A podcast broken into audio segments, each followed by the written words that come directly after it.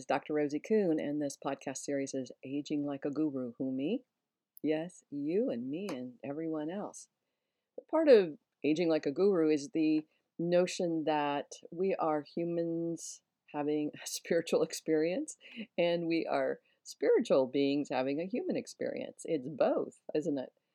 And as we're in this human experience, and as we're actually in a spiritual experience at the same time, we're on a spiritual journey. We're on an adventure on a spiritual level that we're not rarely aware of and very little consciousness about. And for me, what that means is that everything that I engage in, every endeavor I take on, whether it's painting, writing, coaching, being with my children, being outdoors, is there's a potential for a spiritual practice, a spiritual focus, and being present to what is in the moment. My friend Carrie was a hospice worker for many years, and she said to me once that it just really was, just kind of didn't get it for a while, that most people that she supported in their death process as a hospice worker, most people didn't even begin their spiritual work until the last 2 weeks of their life.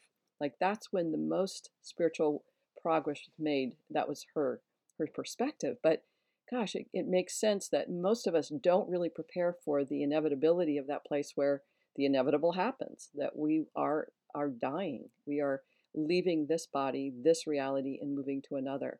And until most of us get to a point where that's real, it's not real. It's just theoretical.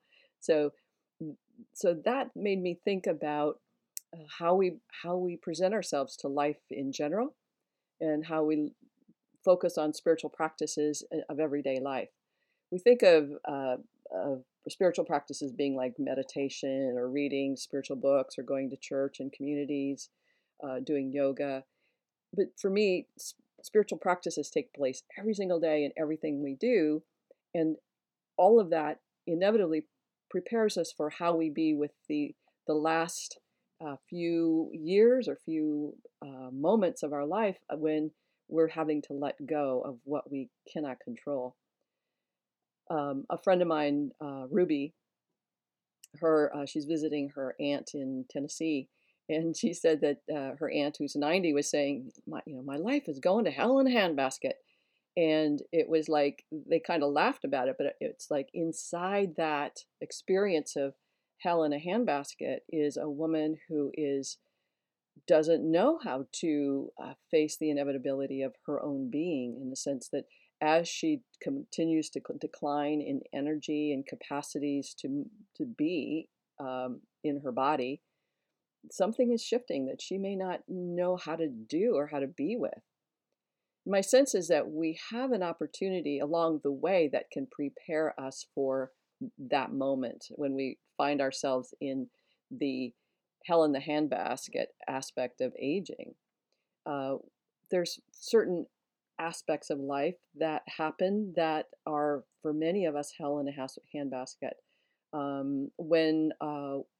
If a parent dies when we're a child, or when we get a disease we weren't expecting, or someone we love has a disease, or you get fired from a job where you depended on for the stability of you and your family.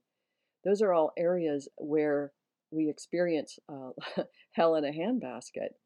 And how we face those moments of life, how we face the inevitability of being in those places that truly we're out of control, we're powerless over our circumstances. That's how we be when we're facing death, if you will, or facing our aging years when our capacities and capabilities do decline. So there's many opportunities for us to grow ourselves, or at least notice how we be when life doesn't turn out the way we expect. We have, with global warming occurring, or supposedly occurring, there's so many atrocities that are happening environmentally that are frightening us, and hurricanes or tornadoes that are devastating people's communities. That's hell in a handbasket. And how do you and how do others face that moment, the the be with, if you will. You're in it, and how do you be in it? Some of us be in it with faith, and know the outcome is, of a spiritual, let go and let God, if you will, that the outcome will be what it is. For others, they are angry and they blame and shame the world or shame other people. For others, they feel guilty and they must deserve this somehow, or unworthy of health and well-being, or unworthy of a great life. So some people take it on as a shaming, unworthiness. Other people blame and guilt others.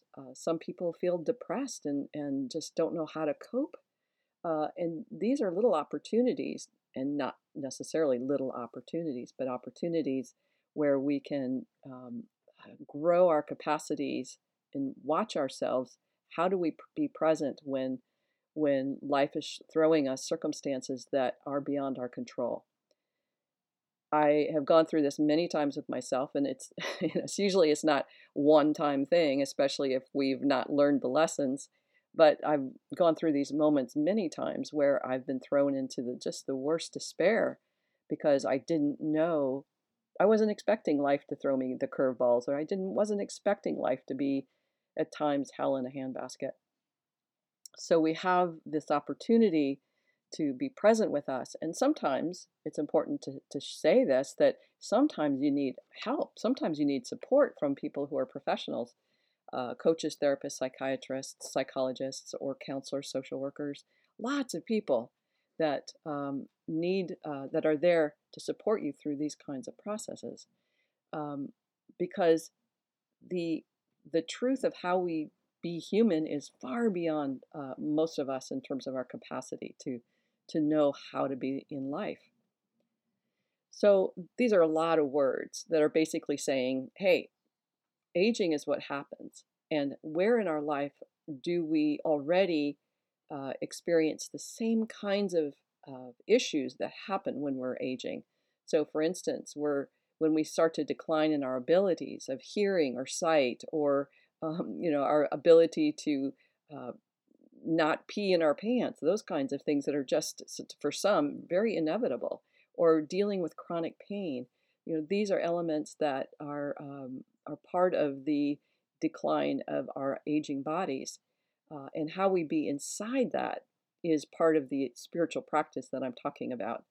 Do we create an attitude of despair and depression? There's a lot of suicide that occurs for aging people because they don't know how to cope with the reality of life as it is in this body.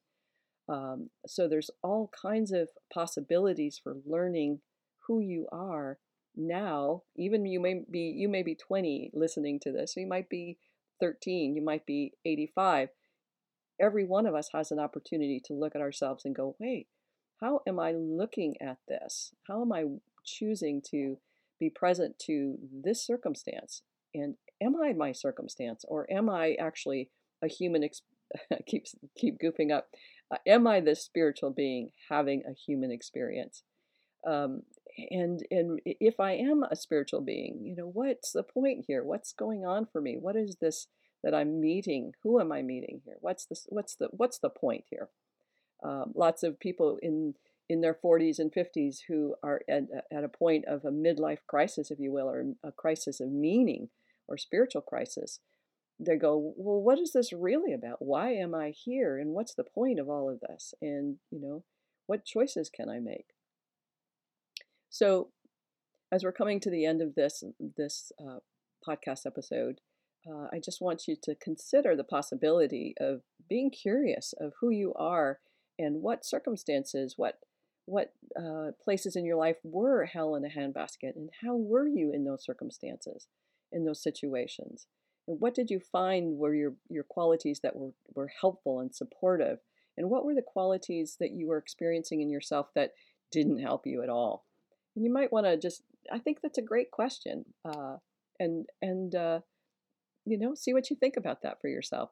I'm not attached to you doing anything with this, except I'm attached to sharing perspectives that may help you kind of question your reality, and that you have choice and you're empowered to make a difference for yourself. All right. Thanks for being here, and I'll look forward to connecting with you very, very soon. All right. Bye for now.